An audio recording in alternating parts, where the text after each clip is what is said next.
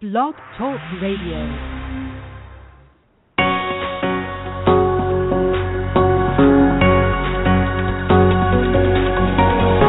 Welcome to Evolving Leaders, the show that takes your dreams and passions from unmanageable to achievable.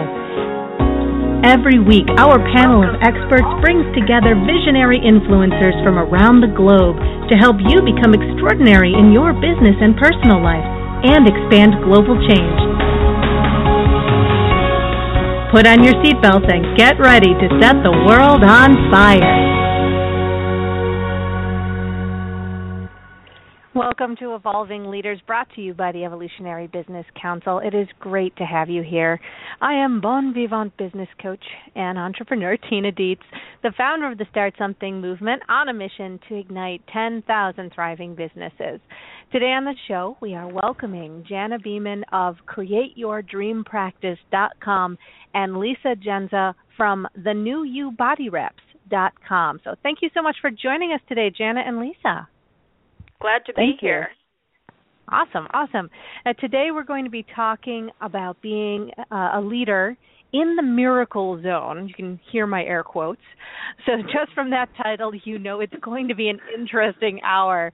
But uh, have you met my spectacular co-host for today? It is Pam Bain, our communications expert, who is also an investor and the director of operations for Wildflower Workshops and the Evolutionary Business Council. Pam, my dear, how are you feeling? I'm feeling fantastic. Thank you. Yay! I'm so glad to hear that. You'll be able to catch our other wonderful hosts, Jill Fisher and Tamara Green, on another show. We are uh, we're we're trading off. We're spreading out the awesome from show to show. and every week we take turns. Oh my goodness, I've frog in my throat today. Every week we take turns sharing a piece of news from our areas of expertise for kind of a no holds barred, unscripted discussion. Pam, what do you have for us to chew on today? Well, uh, you know, I, I look for one specific thing, but there seem to be so many negative news items out there right now. And um and because we're talking about uh, uh miracle in the miracle zone like between uh the issues in Europe and the Syrian refugees, the world economy, we have an election in Canada and it's one of the longest election platforms they've ever had. So it's like everyone says, "Can we just vote now?" Um, and I know in the states you have yours next year. Um, so there's lots of let's call it sniping at each other from a political point of views. Um, so I just want to know: Has anyone got some great ideas about how we can stay positive? Um, like how can we you know how can we not be we can see the news but not be affected by it so you know so that we can still go out and create positive change in the world. Tina, what's your take? Well, I have kind of a strict policy of not directly watching news. I, I pretty much don't allow myself uh, to do that because it's very easy, especially, you know, once you know something about media, it's you can't unknow it. And one of the things I know about media is that they are there to get listeners and uh, in, in that sense, so it's in their best interest to sensationalize things. So I only have a few trusted news sources that I will occasionally go to if I want to learn more about a topic. But I actually filter through my news through uh, other people that I trust who um, can kind of just give me bits and pieces, or I'll, I'll research specific pieces, but I won't just randomly turn on the news or open a paper or something like that just to see what the news is, because to me that's um, uh, that really is hard to manage your energy inside of that. Okay, great. And yes, I have to admit, I usually don't listen directly to the news. Oftentimes, I find if it's a really good thing or a really bad thing, people uh, tell you what's going on. Um, uh, and and I just happened to be looking this week, and, and it wasn't a good thing. So back to the format of not watching the news. Um, Jana, because I know you do coaching. Um, yes. Uh, around, I know and it's mainly around business, but do you know? You can't just do business. Life happens sure. within, you know, business. I should say happens within life. So, do you have mm-hmm. any ideas or thoughts? Well, you know, because part of my direction is really working with mindset and thought patterns. I really do agree with the unplugging from the news format. Um, I always know that my news grapevine is going to tell me if there's anything going on that I absolutely need to know about.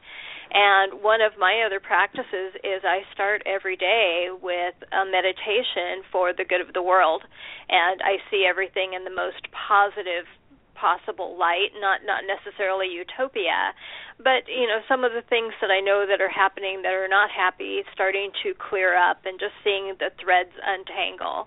And that helps keep me focused on what I can impact and not buy into the negativity. Okay. And um, are there any techniques you could suggest to any of our listeners, apart from not listening to the news? Well, on on the meditation like, side, what what I visualize is that the news is all a great big knot. And hmm. some of it is true and some of it is not true. So I always start by shaking out the knot and watching all the debris fall away. And once the debris is gone, it's possible to start untangling those threads. And many of the threads are not important and can be let go. And then the pieces that are left can be straightened and ironed out and kind of allowed to flow the way they were meant to. Okay. Okay, and Lisa, because I know you've done uh, a, a, great deal of coaching with your clients. Uh, yeah, absolutely. aspect. Yeah. So, uh, yeah. do you do you have something similar, or do you take a different route? Um, surrounding ourselves with like-minded people. Um, I really encourage my clients to look at where they're spending their time and to seek out like-minded groups. Um, so finding groups, either meditation groups or yoga groups or dance or um, some form of activity, or at least um, communing with people who are of like minded, heart centered uh, individuals who are seeking um, evolution, who who don't want to remain stuck in what the news and the media are telling us. And um, people are looking for that. I know my clients are looking for that. They're looking for the like-minded, heart-centered individuals. So I often encourage them um, to look at the activities they're participating in and the people they're surrounding themselves with. Okay, and uh, I know you have children too, Tina. So uh, how? Uh, uh, well, sorry, Tina and uh, Lisa both have children. Um, how do you deal with this? You know, the negativity with kids too, because some of the things on TV are pretty graphic. They sure are. Um, and my kids are now adults. My youngest oh. just turned 18 this summer. so Woo-hoo. I have a 18 and a 20 year old. It's so exciting. I, I made it. It's like I arrived. Um, but it, it's more important, I think, for us to explain to them to unplug and to go within and to surround themselves with like minded people in a mm-hmm. phase of their life when they're more influenced by peer pressure. Mm-hmm. Um, and so I have the same message for them, and I also teach my children to to look within and to not get uh, roped into what they're hearing in the media. Okay. And anything to add to that, Tina? Yeah, mine are much younger. My son is nearly 11. My daughter just turned 9. So, a different age group. Um their ears are still wide open towards us. We're still, you know, extremely cool as parents, so I'm hanging on to that as long as it lasts. Make a note in the calendar. They think I'm still cool today. Yeah. Yes, and my son even says, "I'm never going to be like one of those teenagers that doesn't like your mom." I'm like, "Sign this." Just sign it. yeah, I want to hear you say that. Um, Very cool. But, well, I was going to say the next part of this is how do we get more positive and creative things in the news? Um, because that's it, right? If if all they can go out and find is is the sad and depressing stuff, how do we create more positive news? Like, because there's a lot of positive things going on in the world, um, and sometimes you know you hear about in your local community. Any suggestions around that? Anyone? Someone jump in. Well, we have a saying in our house, and uh, after studying law of attraction and working on my own mindset, we started a practice in our house of celebrating everything. And so oh, cool. um, we said, woohoo, feet off the floor. So it started with I would tell the kids, you have to yell woohoo and jump up and down. And, and I said, feet off the floor. And so now I get text messages like, got the job, woohoo. And the next text message says, feet off the floor. So I think it starts with our own personal attitude or consciousness, right? Instead of still seeking outside of us for validation or for. Hello? Lisa, did we oh. just lose you? uh, she'll come back on. I let's Yeah. just uh, continue because I love that idea. Sure. I'm going to piggyback onto it.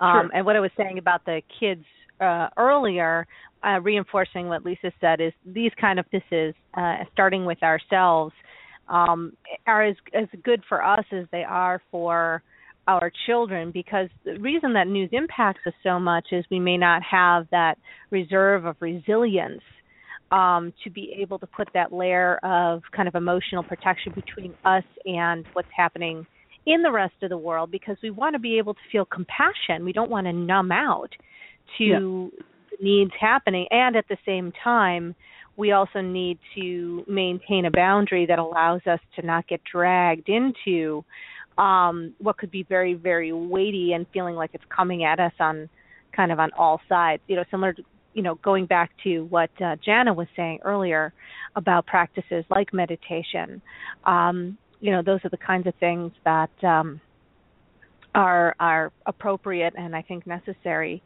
for everyone. Jana, what do you think on that? Well, I agree. And uh, the other thing that pops up for me is that what you focus on increases. It's a universal law. If you decide you're going to get a red car, all of a sudden you're going to see hundreds more red cars than you have ever seen before. And so when you shift your attention from the negative to the positive and just look at the things that are good and keep that focus, it really can start to change your perception of the world and the experiences that you have in it. Awesome. Um, sorry, my computer just froze with all my notes. so it's like technology is not my friend It's today. unscripted, Pam. It's no, unscripted. no. Well, I want to go because we all still get up the next day. We still, still, you know, try to make a difference. I want to share a quote, um, uh, which I think is great, and it's about courage, and it's by Mary Ann uh, Radmacher Hershey, and it's courage doesn't always roar. Sometimes courage is the little voice at the end of the day that says, "I'll try again tomorrow." And I think around the news, I think every day, if we try again to create more positivity in the world and in our communities, I think that's all really each of us can do. And it does have a profound effect in the end. That's very I true. wanted to a great quote. Yeah. Uh, Lisa, did you manage to join us back? I did. I did. Yay. Love So did you have anything else technology. um, no, but that does go along with uh, the having our children look within and having courage to step out and be who they want to be, not what society thinks they should be. Um, and I think that um, we create our own um, surroundings, our own opportunities through our mental disposition, which is just a fancy way of saying law of attraction, right? But um, by elevating our own consciousness and raising our own vibration, we'll create the opportunities and circumstances around us. Yeah. And I know this is a sidebar, but I know I've, I've read studies where they've, uh, and this is actually on Botox, people have had Botox and kind of had that permanent smile on their face uh, when it's done properly. Anyway, they've shown that, that because they appear happier, people treat them as happier. So they become happier because people people are treating them as happier. Wow. So I'm not recommending you go out and get Botox, but if we smile more and are more engaging, what is the, the, the you know effect that we can change in the world? Um, That's that's pretty funny, Pam. That's a good one. Yeah. Uh-huh. um, anyone else got anything to share like that? Because I, I think that's funny. It's just like smile at everyone. Uh, I think it goes that goes back around to the whole fake it till you become it.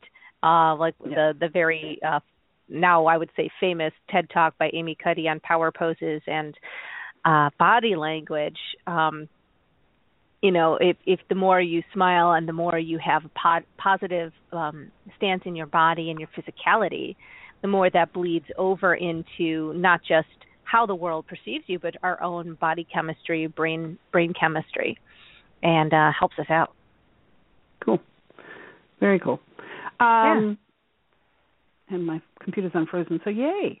Anyway, Yeah. what we're going to do take is is uh, actually Tina. You've got something Yeah. amazing Oh, to share here. I always have something amazing to share. No. That's just the way I roll. Yeah. so I have a question for our audience today uh, and our listeners. So, are you a solo business owner out there trying to make it or making it all on your own? It can be kind of lonely as a solo business owner out there. So I have an invitation for you to come and join the Super Starter Tribe over at the Start Something Show, where we're on a mission to ignite 10,000 thriving businesses. You can catch our fun and informative weekly show, get tools and resources to help you thrive, and be a super starter. You don't need a cape, you don't need extra powers just be you. So start something now and go to www.thestartsomethingshow.com and join the Superstarter Tribe for free. It's www.thestartsomethingshow.com. Cool. Now, yeah. I've got something wonderful to share too. Uh, one of our uh, co-hosts, who's not on the show today, Tamara Green, uh, she has a 21 days to self-love meditation experience. So, are you lonely? Lonely? Are you still waiting for your soulmate to come into your life? Well, in order to have wonderful love, you must be wonderfully in love with yourself. In other words, you set the bar on love. Uh, and I have to admit, Tamara is my my a friend, and uh, she is also a love expert. So uh, she's created this powerful program that will rewire your brain to authentically self love. And yes, it's called 21 Days to Self Love Meditation Experience, which will completely set you up for the loving relationships of your dreams. If you want more than one, that is. Uh, you deserve that. So go to tamaragreen.me and visit her shop page today uh, for the uh, 21 day program. Cool. Thanks, Pam. Awesome. Well, if you're just joining us today, our visionary leaders are Jana Beeman and Lisa Jendza, and I am about to have a chat here with Jana. Let me tell you a little bit about who she is in the world. Jana Beeman is Jana Beeman's a cool lady. Jenna Beeman specializes in helping leaders and entrepreneurs move past blocks, brainstorm solutions, dissolve fears, and step into their power while creating systems and processes to assure long term business success which is, of course, what we all want. Jana is president of the Vancouver Holistic Chamber of Commerce and the owner of Create Your Dream Practice Business Coaching, as well as a coach and business trainer for several international coaching schools. And you can find out more about Jana and work with her through createyourdreampractice.com. Jana, thanks for being on the show today. I am just thrilled to be here. It's always great to connect with you, my dear. Um, and yeah uh, you know, we're talking about uh, leadership and leadership in what we're calling the miracle zone. Um, mm-hmm. You have a, a strong background um, as a practitioner yourself, and, and in more recent years as a, a coach and someone who's helped a lot of um, solopreneurs and folks who are practitioners in the um, solopreneur and holistic fields. What made you want to focus on these folks who are healers and in the holistic professions? Well, you know, honestly, it came from being on the inside because, you know, back several years ago, I went through, um, well, short story version is my ankle broke down and I was on my couch kind of feeling sorry for myself and I thought okay this is not working so I went back to school. I got my holistic nutrition certification. And while I was doing that, I started a study group because I had just moved to a new state. I knew nobody. I was completely isolated and sitting on my couch pretty much 24 7, except for physical therapy. And so I started this study group, and it quickly grew to over 100 people and it came to the attention of the school and I was able to make it to a conference and I was called up on stage. So I hobbled up and told my story in front of 2,500 of my closest friends, and I really started to see how, especially holistic practitioners and coaches, we get so isolated in the work that we do, and it, it can be very, very difficult to keep perspective to and, and to keep giving that gift that we bring to the world and keep putting it out there. So while I do still practice as a health practitioner, um, and a portion of my business is, is devoted to that, I love especially helping practitioners and other coaches, the people who impact other people, because I can see from the inside out what their blocks are super easily, and I know where they tend to break down and where they tend to fall into self doubt and starting to get to that place of giving up. And so for me, reigniting that passion for them is worth its weight in gold. Let's talk a bit more about some of the blocks that you that you do see because um, do you think that practitioners in these areas in these um, tend to be more healing oriented, heart centered uh, mm-hmm. types of work, do you think they have more difficulty owning that they are leaders specifically? Yes. Yes. Yeah. And as a matter of fact, I mean, even just offering to my holistic chamber of commerce that we will do this interview series and I will interview them so that they can showcase their expertise and everybody wants to do it but when it comes time to actually setting up the interviews they all keep opting out yeah. so it, there is this huge fear, this huge fear of being visible because most of us are highly sensitive. We come from a background of being the odd duck, the black sheep, not necessarily the bad one, sometimes the only good one in our family, but we have tended to be invisible and that's how we've been most comfortable. And what I'm really seeing is that practitioners and coaches and heart-centered entrepreneurs have to get comfortable with stepping into the limelight. And some of them do it by putting on their professional face and going out there all cold and stuffy and stilted, and that doesn't work. And some of them avoid it, and that doesn't work. But when we can move forward with this great blend of visibility and vulnerability, where we're really truly who we are and we share our pain with the world to let them know they're not alone that's where we start to make a massive impact. Yeah, I, I could, I totally, totally agree. Um, I found the same thing with the folks that I work with who are in this arena as well. It seems to be kind of endemic to the breed. You know, the folks who are really out there making a difference with people, healing them. Like you said, they tend to be highly sensitive people. Um, uh, or you know, coming from a background where being out in front was not um, appreciated. Let's put it that mm-hmm. way. So, Absolutely. what are some of the um, if you have an example of a specific, almost like a case study, or some ways that um, that folks can take a look at embracing being a leader, as well as you know, even in the space of being a healer. Mm-hmm. Well, you know, just for an example of how people can move past that fear of being visible, um, in my own case, you know, I'm shy, I am introverted, I'm socially anxious, and I'm agoraphobic. And I am now, you know, an international public speaker. I probably do a 100 radio shows a year. I do my own podcast, and I share really personal stories all over the place. And it just came from you know practicing a little bit just starting with smaller groups although i kind of got trial by fire thrown into my nutrition conference with 2500 people. And you know i i shared my my breast cancer scare and how i'm struggling with getting back on my feet after this injury and and some of the fear and pain and stuff.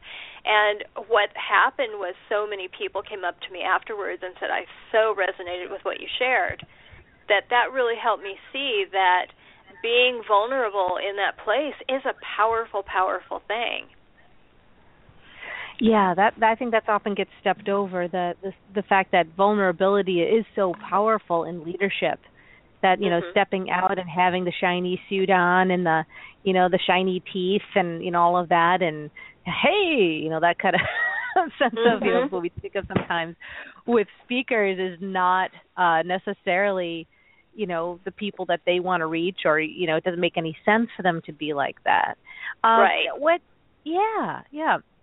Now i found that um a lot of times um practitioners in this arena or, or a lot of solo entrepreneurs in general who are very good at what they do as practitioners don't necessarily view themselves not just as leaders but they don't view themselves as business people. Yes. Yeah and I, the problem is when, when you don't when, when you don't look at yourself as someone of authority, then your business can't really grow and expand. And a lot of practitioners out there kind of came into it during a time where you could just hang up your shingle and people would show up at your business. And so they're relying on that, that we're moving into a place where businesses are grown by relationship marketing instead of just if I build it, they will come, which no longer is working.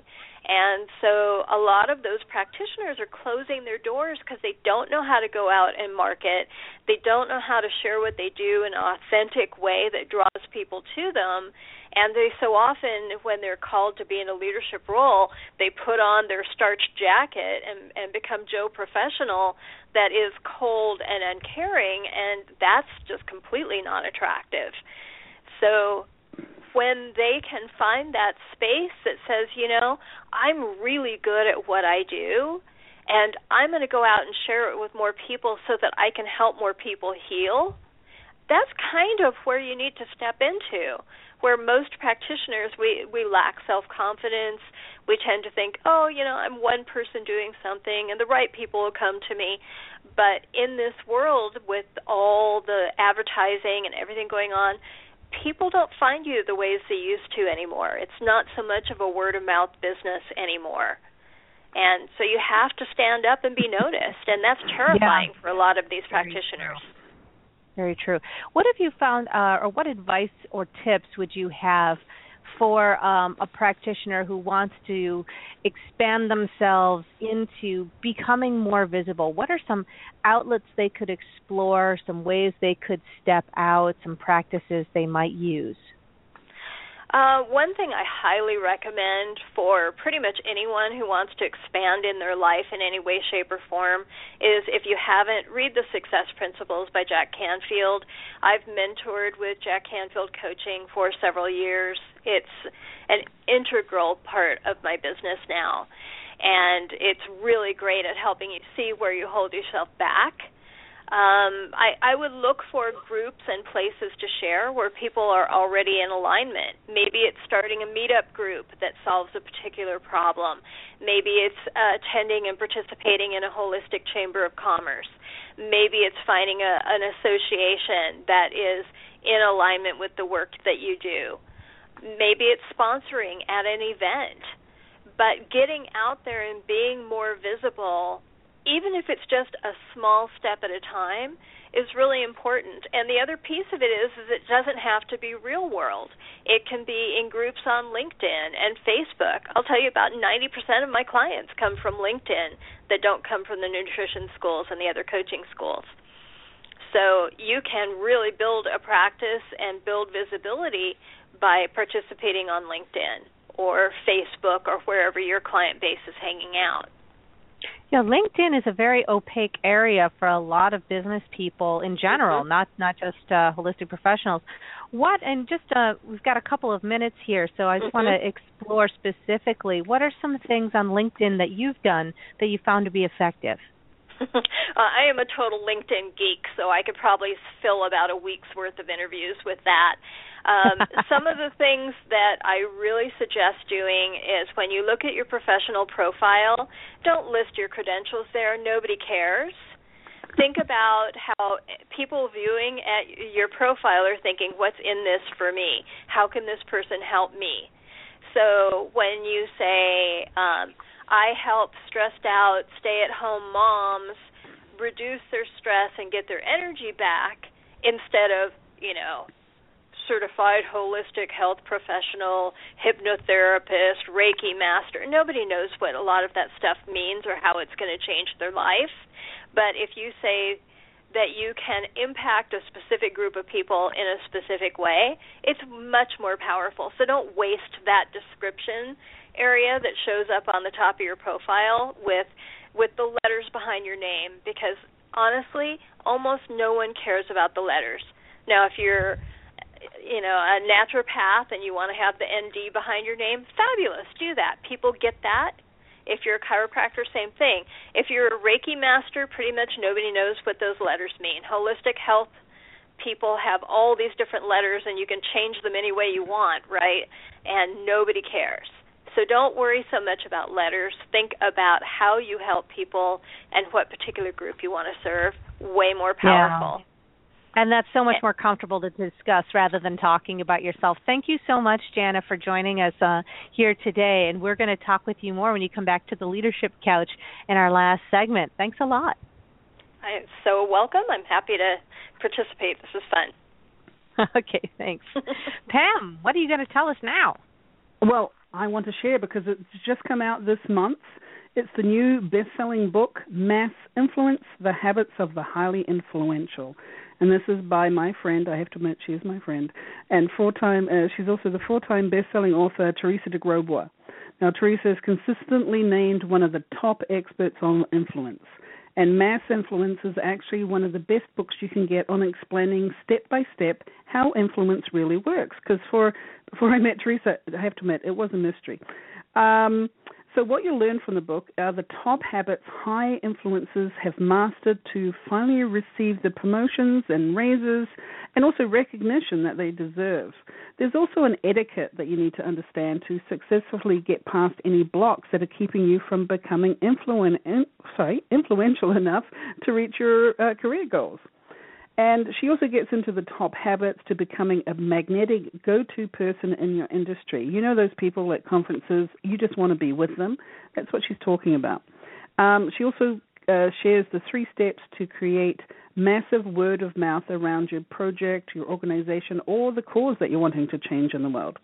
And there's also a bonus with the book. There's a 30 day influence challenge and um, if you go to massinfluencethebook.com, you can check it out there. Now, um, I get the exciting bit next to actually chat with Lisa Jendza, our other guest here today. And I have to say, Lisa has an audacious goal. She wants to detox the world. She is a consultant and trainer for holistic and spa professionals who want to learn about detoxing body treatments.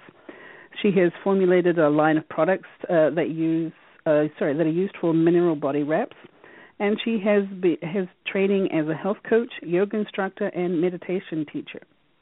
In addition to running a wellness spa in Michigan, she travels to do spa consulting, body wrap training, and speaks to groups on detoxification. Uh, uh, as well, she is starting her own natural products podcast series, which will focus on natural health and beauty tips. Uh, so Lisa really does understand uh, the importance of natural health alternatives after suffering from her own health crisis in her 30s and has helped empower her clients through support, workshops, and treatments. And her programs have actually been featured on many national and international spa magazines. So, Lisa, how are you? I'm great, Pam. Thanks so much for having me. Yes, and I love your audacious goal. Let's let's give the whole world an enema. Uh, different kind of detox. Sorry. um, but but we're actually talking about miracle uh, in the zone today, and I guess what it is is with people having such busy lives uh, that it's um, it can be hard to find that piece of uh, place of peace and restfulness. So what I'm going to ask, you know, check in with you is what do you see missing right now uh, with your clients that come to you initially? You know, is there a common thread on on what's what's causing the toxicity in their lives? And uh, so, yeah, share what you've got. Absolutely. So, you know, there's 82,000 registered chemicals in use in North America. So, did you say uh, 82,000? 82,000.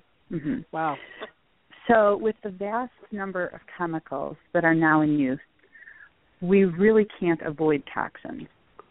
Now it's looking for ways to detoxify our life and live a less toxic lifestyle, knowing that we have toxic chemicals all around us. And so, one example I give is um, you know, the couch and pillows in your family room used to be made from natural fabrics, cotton and wool, and now they're made from synthetic fibers. Um, the the chemicals in use are everywhere. So we're taking chemicals in, we're breathing them in, we're taking them in through the skin, and we're also consuming them.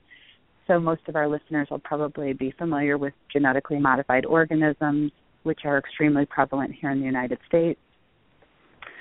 So having a lifestyle of detoxification is becoming more important. We are moving too quickly. We are under a lot of stress. That produces additional chemicals in the body. Many of us are familiar with cortisol. Um, women become painfully aware of cortisol when they realize that that's stored a lot as belly fat, um, which then tends to increase with age. So, detoxification needs to be like brushing our teeth. Whether we're taking a detox bath at home, or we're doing dry skin brushing, or we're getting massages or body treatments, and there are body treatments that I that I advocate um, and products that I've created, but I also help clients put a program together that they can uh, adhere to, whether that's sauna therapy two days a week or it's a Epsom salt baking um, baking soda bath that they take two days a week, the use of essential oil, swapping out their household cleaners. Um, I work with clients to put those programs together I've also been featured for. Um, I have a basic program, and I've been featured in a, a lot of spa magazines for that. And I'm now uh, creating some of my own products for some of the body treatments that I that I do offer. Okay, cool. And and you mentioned Epsom salts. My grandmother swore by Epsom salts. She would have like half a teaspoon of Epsom yeah. salts in water every day. Um, she also used to make a lemonade with Epsom salts and uh, we would warn people don't have more than two glasses, but they didn't right. always listen because it was very delicious, and it has a great detoxifying effect. I'm just sharing that moment with it you. Absolutely um, does, yes. yes. And and for the listeners too, there is a difference between the Epsom salts you put in your bath and the Epsom salts you might choose to put in lemonade. They're different. Uh, uh, one's a food quality, uh, so don't just go grab the Epsom salts in the bathtub. Um, okay, so my next question is what do you see as the most important opportunity for people to create a work life and spiritual balance? You know so to give us some tips i know we've already mentioned uh, meditation. So i and for myself i don't get time to do an hour meditation a day. So i take 10 minutes if i'm lucky. And i that's when i center myself and do my thing. So um because sometimes people don't even start because they're worried that it's going to be too complicated. So give us some oh, tips oh, how people can integrate it yeah. So, uh, you know, I live by uh, Jack Canfield's word. Um, you know that you can have the power hour. So often I think uh, I don't have time to meditate, exercise, and juice, or you know, prepare my healthy meals yeah. for the day. And um, so I think, okay, what can I do in the hour before I leave for work? So if I have the power hour, maybe I can do ten, twenty, ten, ten. You know, you, you sort of divide up that power hour because it's really important for us to look at what makes us tick for me, um, food and what I put in my body is the most important thing. So um, first and foremost, every day I have to juice. Uh, that is what gives me my stamina. I know it helps me to detoxify daily. It helps me to maintain my mental clarity. Um, the next thing for me is movement. So even if I just dance for 10 minutes in the morning, and, you know, I think of uh, Joseph Campbell, Follow Your Bliss. What is it that makes your heart sing? Um, if it's drudgery to get on the treadmill, then don't do it because that's causing more stress in your life. It's just causing one more thing for you to have to do, like on your to do list. So I say, what is it that you love to do that you can't wait to do every day? And for me, it's either yoga or dance. And occasionally I will jump on the treadmill or I'll go outside for a walk. But what lights me up and what can shift my energy in 10 minutes is dancing, putting on music and dancing. Um, and then you know whether that's a bath or a shower or sauna but come up with what those those things are that make up your routine um, that give you your grounded and centeredness that you can do on a regular basis. And i don't like things to be cookie cutter so i do vary um, what that's like for me each day. I need some variety. Variety is of life um, but people can incorporate and and I come out of corporate. I had 24 years in corporate and that's what happened to me is I didn't incorporate the things that were necessary. I allowed stress to take over. And at 36, I was told I was a heart attack waiting to happen. Um, I was wow. working swing shift over 100 hours a week um, in a very high stress information technology job. And I had to make the changes in my life to turn my health around. And so now I coach people. I have a lot of busy professionals. I had one in this morning um, already, and and I work with them to come up with what is your power hour. How are you going to take care of yourself?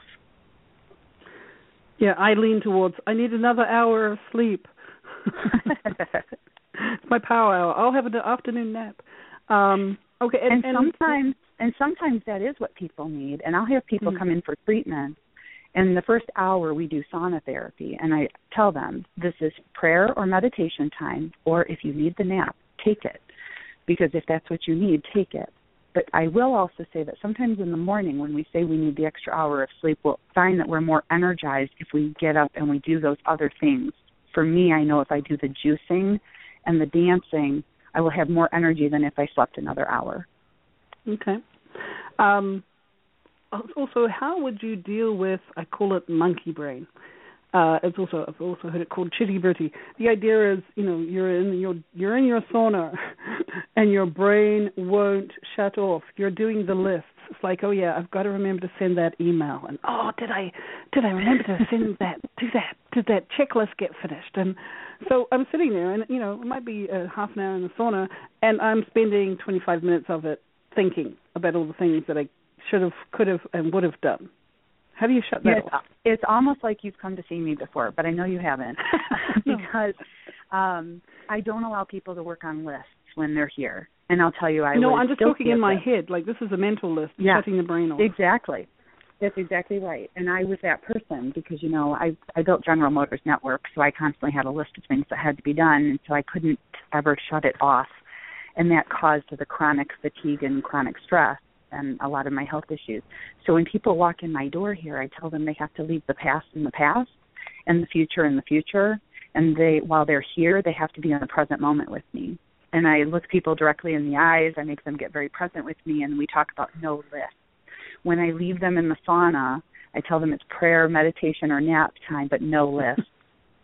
oh, it is a discipline. It is a discipline, and, mm-hmm. and you learn this discipline. Yoga is a great teacher for this um, meditation. I didn't think I could meditate. I'm a type A personality, very high strung. Um, you've met me. I'm very energetic. you are very um, energetic. so getting me to slow down, to sit down, is a challenge. Um, but I can tell you that uh, your health improves, your mental clarity improves, creativity improves, and it truly is just a discipline to say, I know I have a million things to do, and I'm going to acknowledge that I have a million things to do, but in this moment, I want to be very present and allow my body to relax. And in yoga, at the end of our yoga practice, we talk about shavasana, and that's really a corpse pose. That's allowing the body to heal. When we go into meditation or we have the discipline to um, shut off monkey mind or basically ignore the monkey mind to let it rest, come to a rest, we're allowing the body to heal. Okay, it's well, because uh, yeah, because we have a lot of business leaders listening to the show. Um, how can doing this benefit their work life? Oh, people usually get how will benefit their home life, but not necessarily the work life. Oh, it tremendously improves work life. The increase in productivity and creativity is amazing. Um, I teach a workshop that says, "Wouldn't you love to have two more hours in every day?" and the business people that come out say, how are you going to give me two more hours in the day? And it's by taking that power hour and figuring out what it is that your body needs to be in balance. It's detoxing your body, your life, and your business. So when we start this mentality of I'm going to take away the things that no longer serve me, you can see where this has a much bigger um, effect than just taking, you know, altering our food or our exercise we start looking at things in business too that no longer serve us. If there's something toxic, let it go. This even includes toxic clients. Hmm. So, on a very basic level, I am saying that through taking your power hour and taking care of your health and your body, you will have more creativity. You will have more productivity. Just by juicing every day, I found so much more mental clarity that I had at least two hours more a day in productivity. Wow. But as you expand this out, you'll get into the mindset of what is causing me to feel toxic or stressed. So, what about it needs to change? Okay, no, I got it, and I, I'm I'm really clear too because a lot of people think you know they have a coach for, uh, you know, to do their exercise with. They have a health coach, they have a business coach, but I can see how you've kind of encapsulated it, all of it together. Um, Absolutely. Yeah. So, uh, uh, and we've got like 30 seconds here. Can you give me? Well, actually, you've given it to me all, I guess. So uh, I want to thank you for coming in, and for those who are on uh, listening, if you'd like to find out more about Lisa, go to the com, and you'll find out more there. Uh, also, just so you know, all the links that we mentioned in the show will be shown uh, on our website, so you'll be able to find it, find all the information there, so you can catch up with everyone. So, that's Tina, awesome! Wow, that's some yeah. great stuff there. Yeah, I've written down well, the Power Hour. To be honest, The Power Hour. That's brilliant. Yeah, I, I'm giving you a high five from over here, Lisa, because you know I, that's that's my morning too. It's like, all right, let's make it happen set it up. Yeah. the Absolutely. kids and everything. You what you got to do. What you got to do. Now, something else that I'd love for our listeners to consider is uh, one of our co-hosts, Jill Fisher, has a technique in hypnotherapy that is so effective. You will see your hopes, wishes, and goals come to fruition. I've seen it. I've experienced it. It is amazing. This powerful work bypasses all that chatter in our minds that we deal with on a daily basis and gets to the real roots of the issues. I've personally worked with Jill and noticed results in my productivity, in my mood, my happiness level, and even one session. I was, I was seriously impressed. so you can go to www.powerfulhypnotherapy.com for a free consultation with Jill to help you reset your mind and finally get the success you've always wanted. Pam, how about you? Well, I'm wanting to find out if people have an important message or project that should reach a broad audience. And just so you know, the fastest way to do, to do that is by connecting you with people who really get your message out there. Now, we have Ignite Your Business with Wildfire Academy free training. It's called Flame to Fame, and that's in four weeks. Like, you can take long to do the course, but really it's designed to be completed in four weeks. And it takes you step by step through a proven strategy in how to get connections and endorsements from highly influ- influential people in your field, moving from local word of mouth to wildfire epidemics. So you can sign up at wildfireacademy.com. And now, Tina, you've got something cool. to share. Well, if you are just joining us, well, back it up. You, you need to listen from the beginning if you're just joining us now. back it up. But uh, we are here with our guests, Jana Beeman and Lisa Jendza, talking about leadership in the miracle zone. And uh, now it's time for our leadership couch. So if you haven't already, grab a glass of wine or a cup of tea and sit back and we're just going to uh, have a little bit of a chat here. Uh, I have actually been having a, a, conversation just today, as a matter of fact, on Facebook about a particular topic that I'd love to, for you to chime in on. And uh, speaking of the, the world of personal development, um, miracles, law of attraction, all of those things have come up today, holistic, the holistic world. There are a lot of uh, leaders in in the personal development world. Uh, people who we would maybe call them, you know, shining lights, gurus, you know, that that, that whole world. And uh, I talked with uh, quite a few people in that arena. And here's something that I have um, noticed, and want to know if you guys have noticed the same thing. That uh, there's a lot of folks out there who have very powerful messages to give and in conversation with them or in interacting with them, they are determined to deliver that message.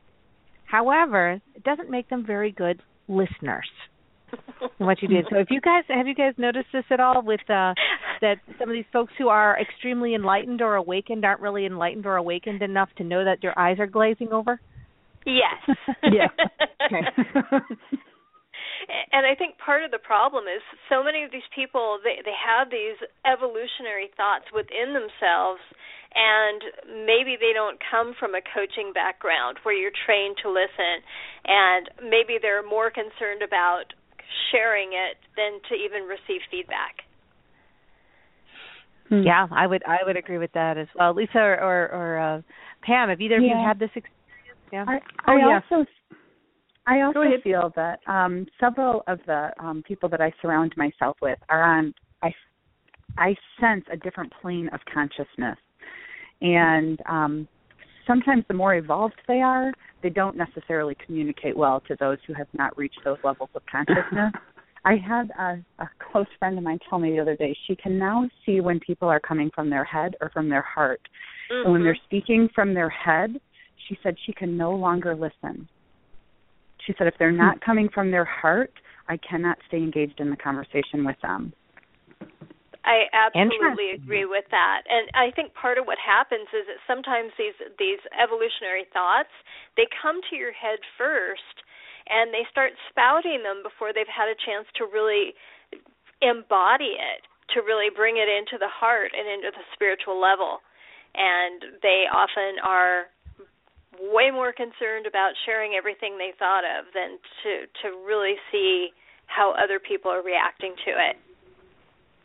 Yeah, I would say though that some of the some of my closest friends are very concerned though that they're that they're not understood because they are mm-hmm. speaking like a different language now. They're they're very deep into the healing profession. Mm-hmm. They're they've become very intuitive, very very sensitive, and um and they can't find the words anymore to express to yeah. people.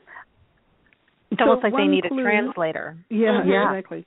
And for uh-huh. myself, what I find is if people keep repeating the same thing, they're feeling that they're not being heard.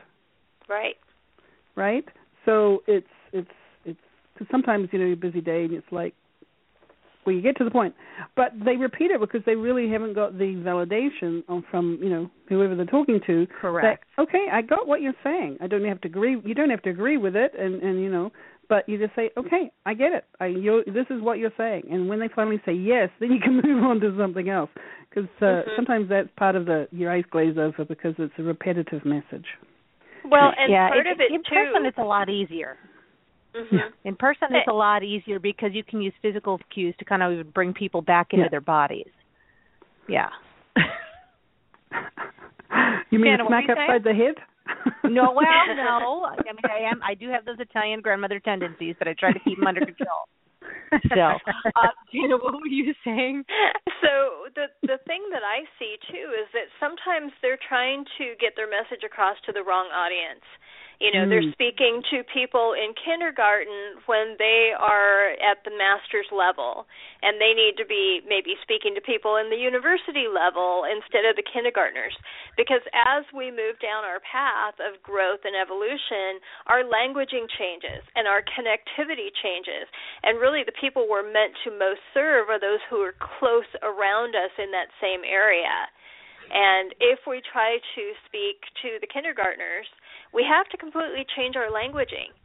And most of them are not capable of doing that. I see it all the time with coaches and practitioners, especially, because as you learn more and new evolved things and you come up with ways of explaining it to your peers, you know, you come up with this seventh dimension and all these things that a kindergartner doesn't understand what that means. So, how can they understand what you're trying to tell them? So a lot of times I think that some of the people that are are, having these breakthroughs are speaking to people who can't understand their language at all.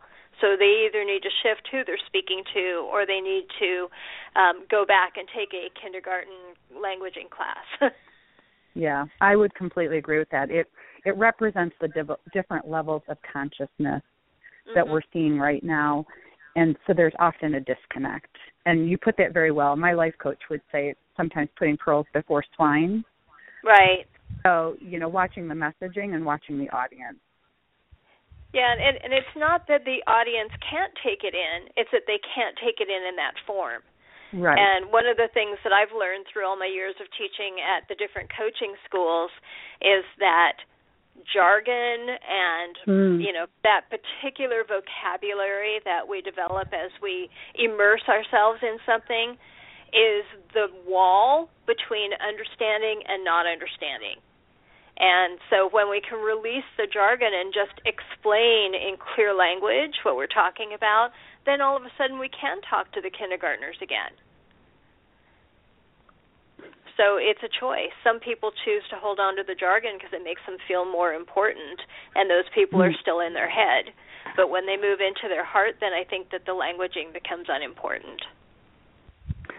Yeah, that's interesting. And we also, you know, that run the risk. Uh, we always run the risk as experts, regardless of field or, or where we are, of, um, well, intentionally or unintentionally, depending on the person, appearing as condescending. Mm-hmm. Mm. And that is something that um um it, you know it certainly requires responsibility on our parts in speaking to the listening uh, mm-hmm. of whoever whoever we're, we're talking talking with or or talking um, hopefully talking with rather than talking to. Mm-hmm. Um, right. as as the case as the case may be. um, now, uh, I have a question for the both of you. Um, in terms of what you are up to in your in your own journeys, um, what have been kind of a um, a leadership lesson, uh, good, bad, or ugly, that has been something uh, kind of a recent development for you, or something you've learned in the last year or so? Do you want to go first, first Jana? Go ahead. Oh, yeah, oh, go ahead. Oh, sure. I mean, that's that's a good one, and you know, honestly, one of the things that I do is I put myself in out there in a very vulnerable way, and I tell people my worst stories, and I share my worst moments, and every now and then I get whacked upside the head for it, Mm-hmm. and the hard part for me because I am highly sensitive and of course all feedback is personal for highly sensitives, right? Was to take a step back and see what people were actually reacting to was that my stories were too personal to them. And so maybe they're not the people I need to be speaking to. So finding those ways to take a step back and not react from that place of hurt when someone pushes back and being able to hold my space and say, you know, I know that what I'm doing is in the right place here. And even though a couple people don't like it, I'm okay. Instead of going into the, oh, I'm wrong, I'm bad, I'm doing everything wrong, I have to start all over, which Yeah, so many yeah, of us absolutely. spiral into, right? It's easy to be automatically triggered into that place for sure. Pam or, or Lisa, was there anything uh, anything for you in that realm? That really um, resonated with me, Jana. So thank you so much because I am working on the vulnerability and putting myself out there. Um, Mhm. For me, my biggest leadership lesson has actually been the art of surrender.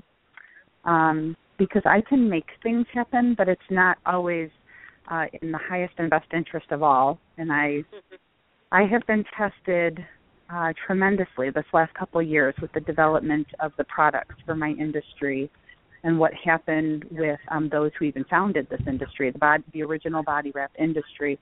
And um, and I knew that this was a mission of mine, but I kept trying to make things happen, which exhausted me. And it really is about co-creation and surrendering and being heart led instead of uh, trying to figure things out in my head. It, it's really been the most challenging leadership lesson to date. And I've, you know, I was a leader in corporate America and IT, and I've started six businesses. But um, part of my spiritual journey has been to to learn the art of co-creation and how and when to surrender. And and it's been a profound year for me. Yeah, that I'm resonating with that one, Lisa, very, very much. Yeah, it's being someone who's used to being uh, a doer and going and like making things happen. There is that space of, oh, now you actually have to stop and allow other things to fill in and listen, or, you know, wait. God forbid. Yeah. I'm with you on that one, the waiting thing. It's not that I'm impatient, it's just, you know. Yes. No, no, we're not impatient. We're just really, really fast creators, and the world has to keep up with us. Exactly. exactly. Uh, Lisa and Jenna, thank you so much for joining us here today. Did you have a good time? Absolutely. This was awesome. Thank you. Very cool. Very, very cool. Well, you have to remember uh, that you can visit with our guests, Jenna and Lisa, on their websites, and you can find the link to that in here in the show and also in the show notes at theevolvingleadershow.com. Get all the show notes about everything we talked about today. You're going to be able to find the links for everything in this show. So, guess what? If you were taking notes, you didn't have to. We're there for you. We've got it handled. So, you don't have to worry about any of that. Uh, we are always here at the Evolving Leader Show every week at uh, Friday nights and also on demand at Blog Talk Radio. You can head on over there, check it out. We'll see you next week with our next set of amazing leaders sharing with you all that they've got and uh, all that they are so that you can evolve as a leader as well. We're so grateful to have you as listeners. Thank you to everyone who contributed today on the Evolving Leader Show. Thanks for joining us today on Evolving Leaders from EBC Radio. And remember, the adventure has just begun. Get all the resources from today's show at theevolvingleadershow.com and join us again next week where Leaders of Vision inspired you to transform your ideas into reality.